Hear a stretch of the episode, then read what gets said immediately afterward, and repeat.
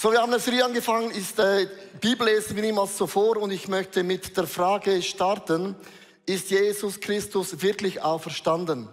Und du denkst, äh, was ist das für eine Frage? Weil die Frage ist matchentscheidend, weil ich halte hier eine Bibel in der Hand und es ist ja nicht so, wenn Jesus Christus nicht auferstanden wäre und das nicht auch bewiesen wäre, heißt das, das ganze Neue Testament ist eine wunderbare Geschichte von einem Rabbi, von einem Jesus, der hat Wunder gemacht, aber da war er ja nicht der Einzige, sondern andere haben auch Wunder gemacht. Also wäre Jesus nicht auferstanden, würde dieser letzte Drittel der Bibel einfach gar keinen Sinn machen. Und das bedeutet mit anderen Worten, ist Jesus wirklich auferstanden? Es gibt so zwei Gründe. Erstens sind Frauen und Männer gestorben, um diese Dokumente von der Geschichte von Jesus zu bewahren. Und niemand würde für ein Dokument sterben von einer guten Geschichte oder von einem Märchen, oder? Aber der größte Beweis, liebe Frauen und Männer, dass Jesus von den Toten auferstanden ist, ist, die Bibel sagt, die gleiche Kraft, die gleiche Kraft, die Jesus von den Toten auferweckte, wohnt in dir und mir. Wir Christen, wir sind ein lebendes Beispiel, ein lebender Beweis. Ich war tot und Gott hat mich lebendig gemacht. Ich hatte Sünden, mir wurde alles vergeben und ich weiß, wenn ich Glauben habe, kann ich meine Berge bewegen. Wenn ich bete, kann ich Stürme stillen. Wenn ich ausspreche, wird ein Wunder geschehen. Ich kann meine Hände auf kranke Menschen legen und es wird ihnen besser werden. In anderen Worten, du hast diese Kraft der Auferstehung von Jesus Christus, wohnt mitten in uns drin. Das bedeutet, wo immer auch du hingehst und du vielleicht bist an einer Schule, wo man nicht über Jesus sprechen kann, don't worry, be happy. Das ist gar nicht das Problem. Aus deinen Augen funkelt die Reinheit und Vergebung von diesem Jesus Christus. Und niemand kann das auf dieser Welt stoppen. Amen, niemand, niemand. Weil das Christentum ist nicht entstanden wegen der Bibel.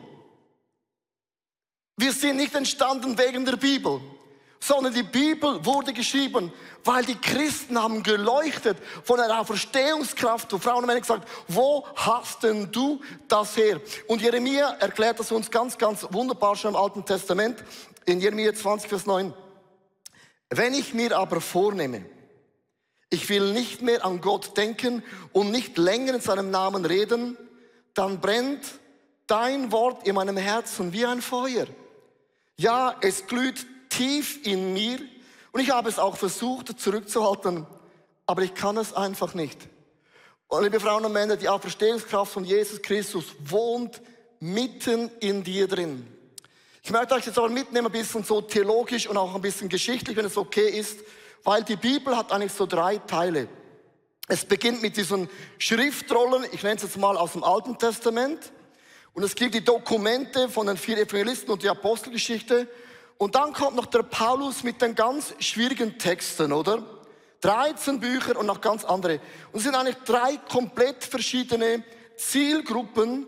Und was hat eigentlich das alles zu tun? Und warum ist Jesus Christus von den Toten auferstanden? Was sind die Beweise? Und ich nehme euch mit in eine Reise und ihr müsst ein bisschen dranbleiben, aber man muss den Kontext verstehen, dass man nicht zu einer falschen Schlussfolgerung kommt. Man kann nicht mit der Lupe die Bibel lesen, man muss zoomen.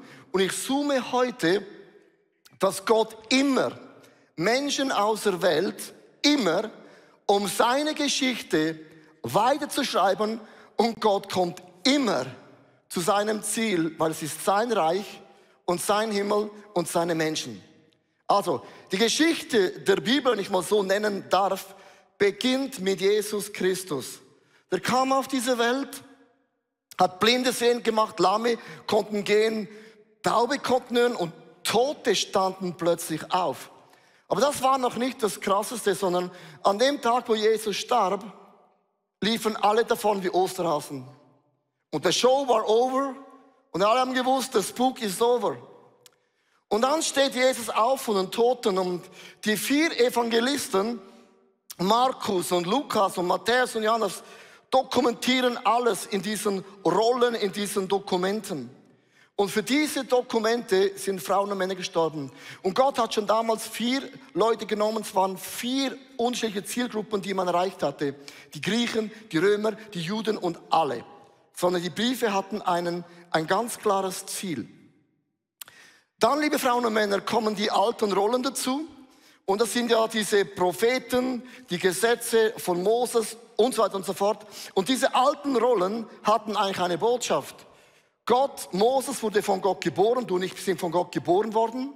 Erster Moses, es ist eine Schöpfung. Äh, dann muss man vom alten Leben umkehren. Dann hält man die Gesetze wie ein Life Coach. Dann bringt auch Gott Ordnung hinein und man darf nie vergessen, woher kommst du und wohin gehst du. So, und dann hat Gott immer Propheten geschickt, hey, vergiss es nicht, vergiss es nicht, denk dran, denk dran, denk dran, denk dran. Das ist so die Grundlage von diesen zwei verschiedenen Schriftrollen, oder? Und jetzt, liebe Frauen und Männer, gibt es einen Switch und der ist krass dramatisch. Christen, also Menschen kommen zum Glauben, die waren keine Juden. Die hatten keine Ahnung von, von den alten Rollen. Und die ersten Christen haben gemerkt, Jesus, neun Prozent von allen Predigten von Jesus hat er immer die alten Schriften erklärt. Und die Christen fingen an, als Nichtjuden in das Gärtchen zu treten, das nur den Juden gehörte. Äh, äh, ich weiß nicht, ich habe es nicht gerne, wenn jemand in meinen Bereich hineintritt. Also wenn du zuständig bist für einen Bereich und jemand kommt einfach hinein und sagt, hey, Achtung, hey, Achtung, Achtung, das machen wir nicht mit, das ist meine Grenze. Und die Christen fingen an, diese Rollen zu lesen und merken plötzlich, in diesen Rollen ist ja so viel von Jesus prophezeit, wo er geboren wird, dass er auch verstehen wird. Und die Christen haben gesagt, eigentlich sind das nicht die alten Rollen, es sind eigentlich christliche Briefe. Und sie haben gesagt, wir nennen das in den Augen der Juden, das sind voll Christusbriefe. Und haben das einfach genommen und haben das auf diese Dokumente so raufgelegt. Und das hat bei den Juden krass viel ausgelöst. Und die Juden, die zum Glauben kamen, haben gesagt, okay, äh, was wollen wir mit diesen Dokumenten von Markus und Lukas? Und in der Geschichte, liebe Frauen und Männer, geschieht etwas Dramatisches. Das ein Mann, er ist ein Pharisäer. Er hat die alten Rollen studiert und sein Name heißt Saulus von Tarsus. Und ich habe den Namen aufgeschrieben. Das ist eigentlich der hebräische Name. Das heißt, er wurde erbeten. Vielleicht wurde die Frau nicht schwanger. Sie haben gebetet und dann kam der Saulus. Und als er zum Glauben kam, nannte man ihn den Paulus der Kleine. Paulus war ein Pharisäer. Und er hat gesagt, liebe Christen, was ihr hier macht, so goes it not. Ihr habt eine Linie überschritten und ihr werdet dafür bezahlen, weil ihr zerstört alles, was Gott aufgebaut hat für tausende von Jahren. Und wer glaubt ihr, behaupten zu können, dass Jesus Christus ist auferstanden? Und Paulus war ein Eiferer der hat die Christen aus den Häusern rausgerissen, sie in die Gefängnisse gesteckt und auch umgebracht im Glauben, ich muss das Wort Gottes bewahren. Paulus hatte auf einen Moment, und das ist das Krasse Geschichte, Gott greift immer ein. In einem Moment hat er eine Erleuchtung, fällt auf den Boden und er hört eine Stimme, Paulus, wieso verfolgst du mich? Ich bin Jesus, den du verfolgst. Wir alle heute nach online, jeder von uns hat eine Begegnung gehabt mit Jesus, stimmt's? Und diese Begegnung ist tief in dir hinein geprägt wie ein innerliches, heiliges Feuer. Ich mag mich erinnern, als ich zum Glauben gekommen bin und ich habe mein Leben in einem Gebet Jesus anvertraut, Jesus, hier bin ich, mein Herz ist klein. Und als ich das Gebet gebetet habe, hat es bei mir gedreht, es wurde mir drümmelig. Und ich habe gedacht, etwas bewegt sich in mir. Und das Gebet ist mir so eingefahren ging auf meinem Motorrad und ich vergesse es niemand, ich hörte eine Stimme akustisch, ich werde dich als einen Evangelisten gebrauchen. Ich hatte keine Ahnung, was ist ein Evangelist, hatte auch noch, gab es auch noch kein Google, aber am nächsten Tag war Französischunterricht am 2. Januar mein Lieblingsfach. Parlez-vous français? Oui, non. C'est chéri, ouais, c'est bon, voilà, je bon, le paquet, c'est bon, le vent, je pense, le bon, c'est mon bon, c'est, es ist ganz einfach, c'est bon, c'est bon, c'est bon, c'est bon, so. Und während dem Unterricht, wo ich äh, nicht dabei gewesen bin, höre ich eine Stimme wieder. Geh hinaus auf den Pausenplatz, ruf all deine Freunde zusammen und erzähle ihnen von Jesus. Ich hatte keine Bibelschule besucht, ich hatte kein Online-College gemacht, ich hatte noch nie die Bibel gelesen, da war eine Stimme in mir und ich habe meine Freunde versammelt in der Schule, es war meine erste Evangelisation. Und wieso erzähle ich dir das? Weil ich das nicht mehr vergesse. Der Moment, wo du Jesus in deinem Leben erlebt hast, das sind die Momente, wo die Auferstehungskraft von Jesus Christus wirst du nie mehr vergessen. Das ist ein gewaltiger Moment, wo sich dein Leben um 180 Grad verändert. Und Paulus kommt zum Glauben, hat die Christen verfolgt und hat versucht, diese alten Dokumente zu bewahren. Und dann sagt Paulus im 1. Korinther 15, Vers 9, ich bin der unbedeutendste unter allen Aposteln, verstehe ich, würde ich auch sagen, wenn ich Menschen umgebracht habe. Und eigentlich bin ich es nicht wert, Apostel genannt zu werden. Wieso Apostel werden wir am nächsten Sonntag hören, das ist match entscheidend. Denn ich habe die Gemeinde Gottes verfolgt. Mit anderen Worten, was auch immer du in deinem Leben getan hast, ist für Gott nie ein Problem, dass Gott sagen will, du bist disqualifiziert. Never. Gott nimmt alles, was sagt Gott, hier bin ich, hier ist mein Herz, das ist meine Story. Gott sagt, ja, das ist deine Story gewesen, aber ich werde dich setzen, dass du ein Licht und ein Salz in dieser Welt sein wirst. Und dann hat Paulus sofort ein Twitter-Profil errichtet. Ja, ich habe es euch mitgenommen. Das heißt, äh, Apostel Paulus, ein Pharisäer, Autor, Prediger, Gemeindegründer, Wanderung am Rande des Mittelmeers. Und hier heißt es, hat Saulus jetzt den Ruf des Paulus.com. So, auf Twitter. So, liebe Frauen, wenn du das anschaust, ist das die größte Botschaft. Menschen, achte mal, Menschen, die sich nerven über deinen Glauben, sind die größten Kandidaten, die zum Glauben kommen. Weil es triggert etwas in ihnen. Die, die sagen, okay, das ist ein Glaube, die sind weit weg von irgendetwas. Aber Leute, die über das ICF negativ sprechen oder schreiben oder bloggen oder was auch immer, die Frauen und Männer, bei denen triggert etwas. Und ich sage mir, was triggert in dir drin, dass du Jesus so klein machen musst? Und Paulus ist ein gutes Beispiel. Die, die triggern, sind Kandidaten für das Reich Gottes. Amen. Von denen habe ich keine Angst. Ich habe Angst von denen, die nie was sagen, aber die, die es triggert, sind die besten Kandidaten, die es gibt. Und jetzt, warum hat Gott Paulus auserwählt? Warum hat Paulus all die Briefe geschrieben? Ich möchte euch drei Dinge mitnehmen und ich bin immer noch bei der Frage, ist Jesus auch verstanden, aber man muss ein bisschen rauszoomen, um das zu verstehen. Erstens, Paulus erklärt die Zusammenhänge zwischen den einzelnen Teilen der Dokumente. Also Paulus erklärt uns die alten Rollen und die neuen Dokumente. Und ich habe ein Bild mitgebracht. Es gibt vom Alten zum Neuen Testament, ich nenne es mal so, gibt es 63.779 Querreferenzen. Und niemand hat diese Querreferenzen so gut gekannt wie Paulus. Paulus war, hat die alten Schriften in- und auswendig gekannt. Er war ein Pharisäer. Der kannte sie da auswendig. Und Gott hat einen Mann aus der Welt, der kannte die Schriften in- und auswendig. Und Paulus sagt, ja, ich weiß, was Jesus sagte. Er hat Referenz genommen zu Jeremia und zu Jesaja, zu den Psalmen, wo auch immer. Er hat alles wunderbar verbinden können, wie niemand zuvor. Und jetzt kommt zweitens, Paulus schrieb einen Teil der neuen Dokumente. Warum? Warum schrieb Paulus jetzt plötzlich nochmals neue Dokumente? Erster Korintherbrief und alle diese Briefe. Warum schreibt Paulus eine völlig andere Art als die vier Dokumente? Liebe Frauen und Männer, es gab ein Monsterproblem. Gott hat den Bund gemacht mit seinem Volk und das war exklusiv. Es gab 300, 613 Gebote oder Gesetze, die Gesetze von Moses. Die Pharisäer und Schriftgelehrten haben noch Gesetze hinzugefügt. Und Jesus hat ihm gesagt, sprecht ihr vom Gesetz von Moses oder von denen, die ihr noch dazugefügt habt.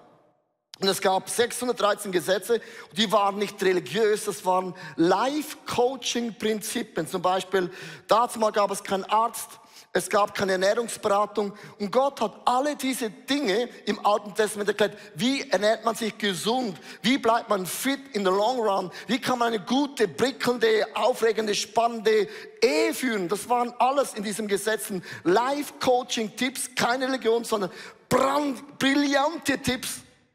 Und Jesus sagt immer, Moses sagte oder sagte von euren Gesetzen. Und liebe Frauen und Männer, die ersten Christen und die Römer haben eins festgestellt. Das Volk Gottes war das gesündeste Volk von allen Völkern. Sie waren erfolgreicher als alle anderen.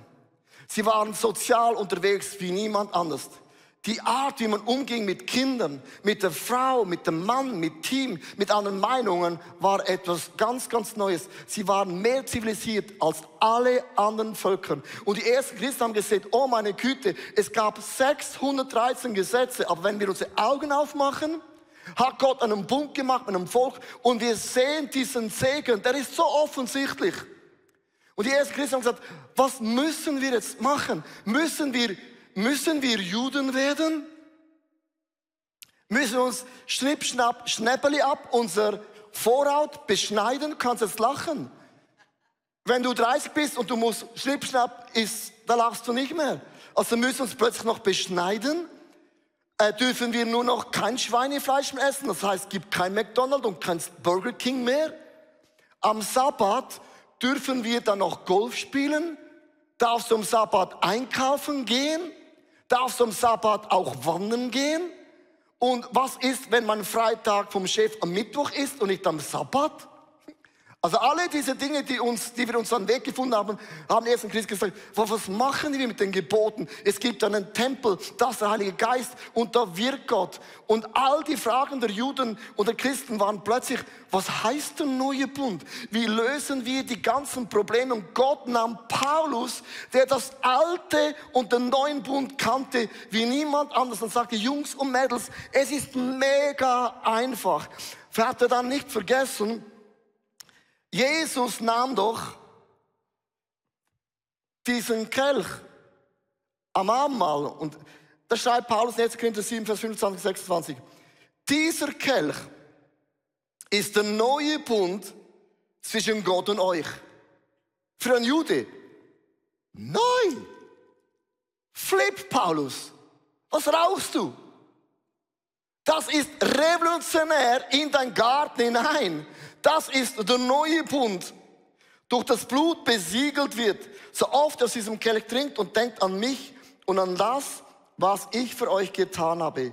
Jedes Mal, wenn ihr das Brot esst und aus diesem Kelch trinkt, Kelch trinkt verkündet ihr, dass der Herr durch seinen Tod für uns getan hat, bis er kommt. Und Paulus sagt ganz, ganz einfach, liebe Frauen und Männer, ich erkläre euch den neuen Bund.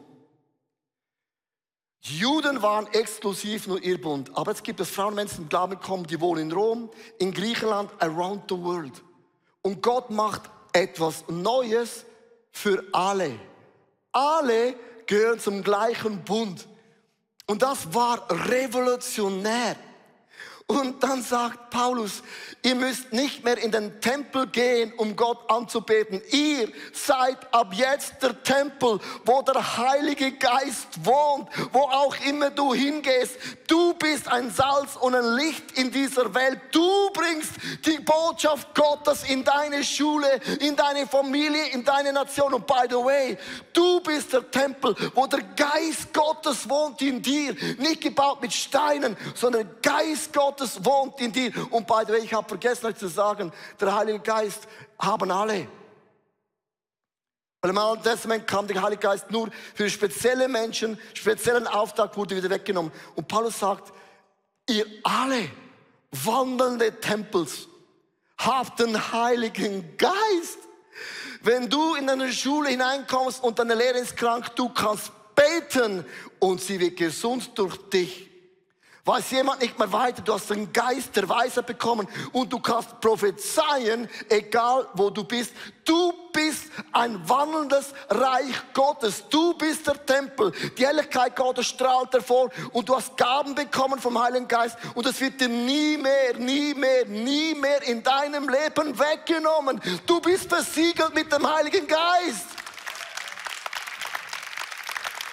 Der Paulus, liebe Frauen und Männer, greift die alten Schriften auf und sagt, es ist nicht aufgehoben, sondern nur erweitert, viel einfacher geworden. Und Jesus sagt, jetzt stell dir mal vor, das Volk von Gott muss dreimal pro Jahr nach Jerusalem gehen für die Feste. Das geht nur, wenn du in der Nähe wohnst. Was ist, wenn du in Ägypten wohnst und noch weiter weg? Und Jesus sagt, look, Jungs und Mädels, ganz einfach. Wenn der zusammenkommt, das ist euer Tisch. Und ihr nehmt dieses Mal und erinnert euch daran, was ich für euch getan habe. Der Paulus definiert die Geistgaben in allen Details. Denkst du, was, was, ist der blöd? Nein, weil die Juden haben gewusst, der Heilige Geist ist nur für spezielle Menschen. Und plötzlich sagt der Paulus, egal ob du die Schule abgebrochen hast, egal ob du pensioniert bist, jede Person hat unabhängig von Leistung den Heiligen Geist. Und das ist etwas völlig Neues. Und das erklärt der Paulus in all seinen Briefen. Nicht mehr und nicht weniger. An die Römer, Gesetz und Gnade, weil plötzlich haben die anderen gesagt, ah, das ist cool, äh, alle unsere Sünden sind vergeben, wir können weiterleben, wie wir wollen. Und Paulus sagt, ihr habt es nicht verstanden. Im Jakobusbrief, äh, Leistung, also wenn du Glauben hast, beginn, machst auch Werke. Du kannst das eine mit dem anderen gar nicht mehr trennen. Und liebe Frauen und Männer, es ist spektakulär. Alle Briefe bringt das alles zusammen, was es heißt, im neuen Bund mit Jesus zu leben. Du bist ein wandelnder Tempel mit allen Geistesgaben, die es überhaupt nur gibt. Und darum ist dein Leben spannend und prickelnd und leidenschaftlich und es wird dir nie langweilig. Never.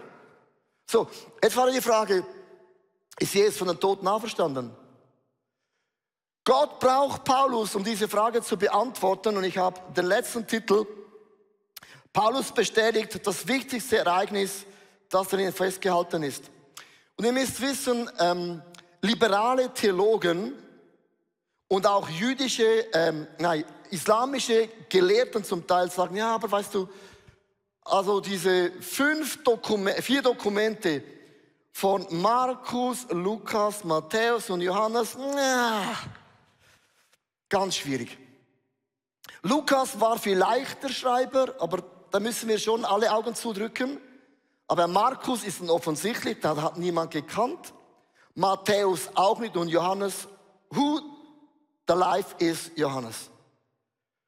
Und Liberaltheologen sagen, das haben die Kirchen 100 Jahre später aufgeschrieben und haben denen Namen gegeben, Matthäus und Markus und Johannes. Und das hat die Kirche nur gemacht, um die Kirche zu bestätigen und dann noch zu sagen, Jesus ist auferstanden. Aber liberale, liberale Theologen sagen, das ist alles nur ein Märchen.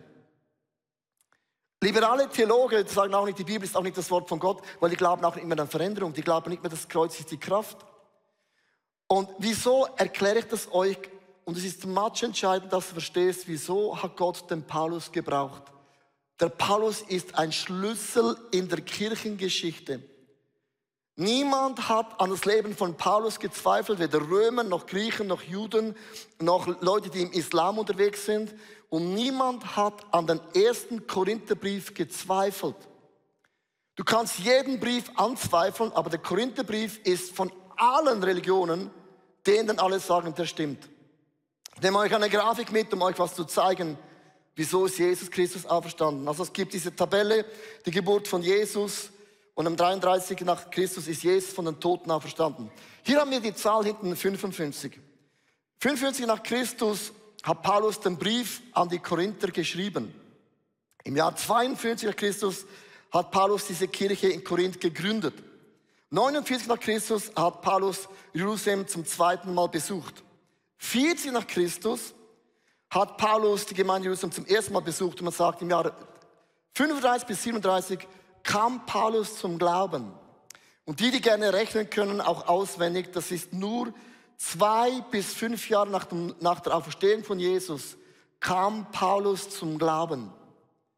Und Paulus ist von allen Schriftstellen, von auch Aristoteles und all diesen Dokumenten von den römischen Dings, ist er dieses Dokument, die es in der Weltgeschichte gibt, die am nachsten ist von einem Live-Event, das passiert ist. Und niemand hat an dem gezweifelt. Und die ganze Botschaft beim Korintherbrief ist immer, Jesus ist auferstanden. Jesus ist auferstanden. Niemand hat an diesem Text von Paulus gezweifelt. Ich gehe mir da ganz kurz um, was Paulus sagt im 1. Korinther 15, Vers 3 bis 5. Denn als erstes habe ich weitergegeben, was ich empfangen habe. Dass Christus ist gestorben für die Sünden. Nach was? Nach der Schrift. Paulus zitiert diese Schriften dass er begraben worden ist und auferweckt worden ist am dritten Tage nach der Schrift. Dass er gesehen worden ist von Kephas, Petrus, danach von den Zwölfen. Und Paulus sagt, weißt du, wieso ich das weiß? Ich habe mit Petrus gesprochen. Ich habe mit den Zwölf gesprochen. Ich, I was there. Und dann sagt er weiter im Vers 6, danach ist er von, gesehen worden von mehr als 500 Brüdern auf einmal. In Jerusalem gab es ungefähr 40.000 Einwohner. 500 ist mehr als 10 Prozent. Von denen die meisten noch heute leben, einige sind aber entschlafen. Achtung, das Wort entschlafen. Er sagt nicht, sie sind tot. Die ersten Christen haben gesagt, wenn jemand auf der Erde stirbt, er schläft nur ein. Er macht ein Nickerchen. Und irgendwann machst du die Augen wieder auf nach einem Nickerchen. Für die Christen war ein Tod nur, man schläft ganz kurz ein. Man hat dem Tod die Macht genommen. Wieso hatten sie das Bild? Weil sie haben gewusst, Jesus ist kurz eingeschlafen, aber nach drei Tagen ist er wieder auf, auf, auf, aufgeweckt. Und das ist eine Botschaft für all die Frauen und Männer, die jemand verloren haben im Leben. Sie sind nur ganz kurz eingeschlafen. Das ist unsere Botschaft. Don't worry, ist ein Nickerchen. Die einen haben ein bisschen, machen ein bisschen längeres Nickerchen und die anderen ein bisschen kürzer. Das ist die Grundbotschaft der Christen. Hat sich auch heute nicht geändert. Ich bin so begeistert, merkst du es? Vers 7. Danach ist er gesehen worden auch von Jakobus. Also, das ist der Bruder von Jesus. Wenn du deinem Bruder sagst, ich bin der Messias, sagt deiner Bruder und Schwester, ich kenne dich. Hör auf mit dem Seich. Jesus begegnet seinem Bruder und sagt, Jakobus, ich bin der Messias. Und Jakobus geht und gründet die allererste Church und dann von allen Aposteln. Paulus, niemand hat den Korintherbrief von Paulus in Frage gestellt und er erklärt uns die Auferstehung, dass niemand in Frage stellt. Datius, ich möchte mit dem enden, hat in den Annalen geschrieben, das ist ein römischer äh, Lieder. Das kannst du nachlesen, auch in den Büchern. Es wird spannend. Der Urheber dieses Namens ist Christus, der von der Regierung des Tiberius, vom Pon äh, Prokurator Pontius Pilatus hingerichtet worden war. Also die Römer sagen, ja, ja, wir haben, wir haben diesen Jesus haben wir effektiv äh, am Kreuz genagelt und umgebracht. Jetzt Achtung, jetzt wird's mega spannend. Für den Augenblick war es so, dass der verderbliche Aberglaube unterdrückt worden war. Wir haben die Christen ausgerottet, wir haben es an Kreuz genagelt. Game over, show over. Das schreibt er. Trat aber später wieder hervor und verbreitet sich nicht nur in Judäa, wo das Übel mit diesem Jesus angefangen hatte, sondern auch in Rom wo alles Gräuel und Abscheulichkeiten in der ganzen Welt zusammenstürmen und gefeiert werden. Und er sagt, liebe Frauen und Männer, wir haben gedacht, the show is over. Das Christentum ist erledigt. Aber nein, Scheibenkleister, es hat sich ausgebreitet wie ein Feuer und wir haben Christen umgebracht und es hat nichts funktioniert, weil die Auferstehungskraft von Jesus Christus, Leute haben es gesehen, sie haben es gespürt und auch erlebt und ich habe eine Karte mitgebracht. Es hat sich ausgebreitet im ganzen römischen Reich. Man konnte das nicht mehr stoppen. Liebe Frauen und Männer, dass Christus auferstanden ist bedeutet, du kannst das Reich Gottes nicht mehr stoppen. I tell you why. Uh! Ich hatte ein Gespräch diese Woche und es gibt viele Leute, die sagen, das stört mich total. Die Meinungsfreiheit ist vorbei. Man darf in der Schule nicht mehr über Jesus sprechen. Und so what?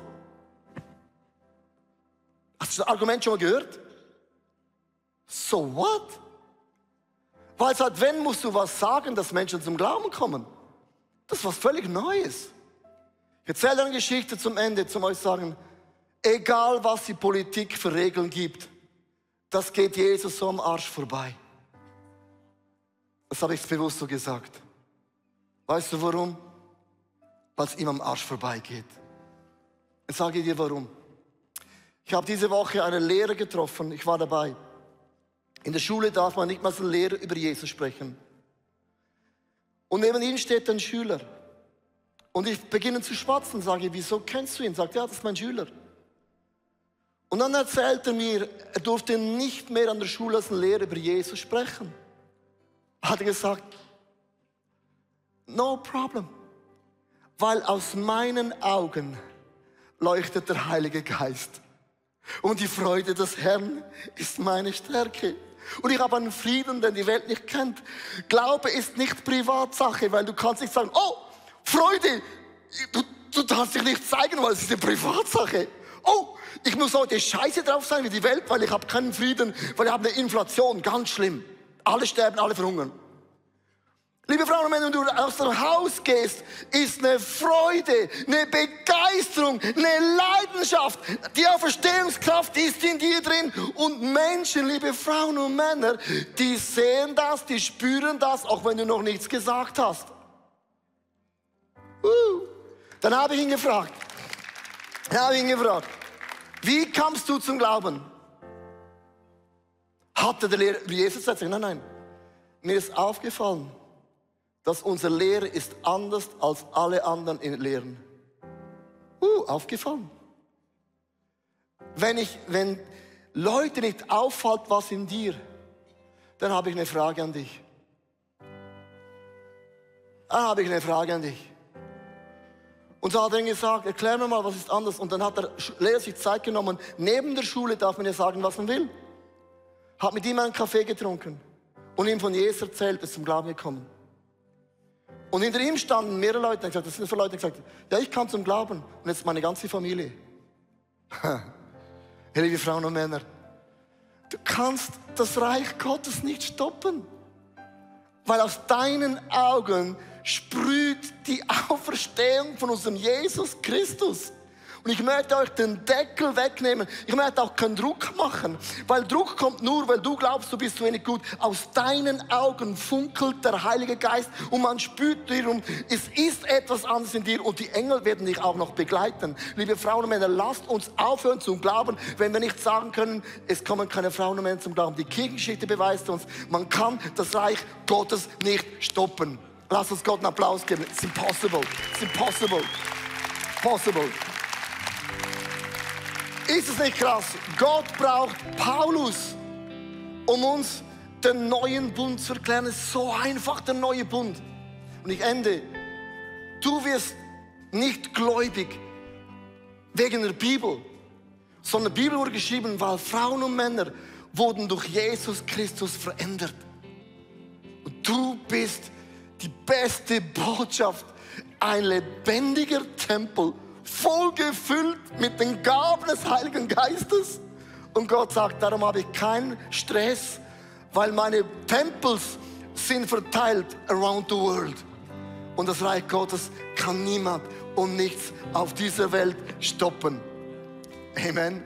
Ich hoffe, die Predigt hat zu dir gesprochen. Du kannst mega viel mitnehmen in deinen Alltag. Es ist so cool, mit Jesus unterwegs zu sein. Wir würden sehr, sehr gerne mit dir in Kontakt treten und du kannst ganz, ganz einfach auf unsere Webseite gehen und zum Beispiel auch das ICF Church Magazin bestellen. Es kommt viermal pro Jahr raus per Post und das ist eine coole Art und Weise, um informiert zu sein, was es alles für Angebote auch gibt.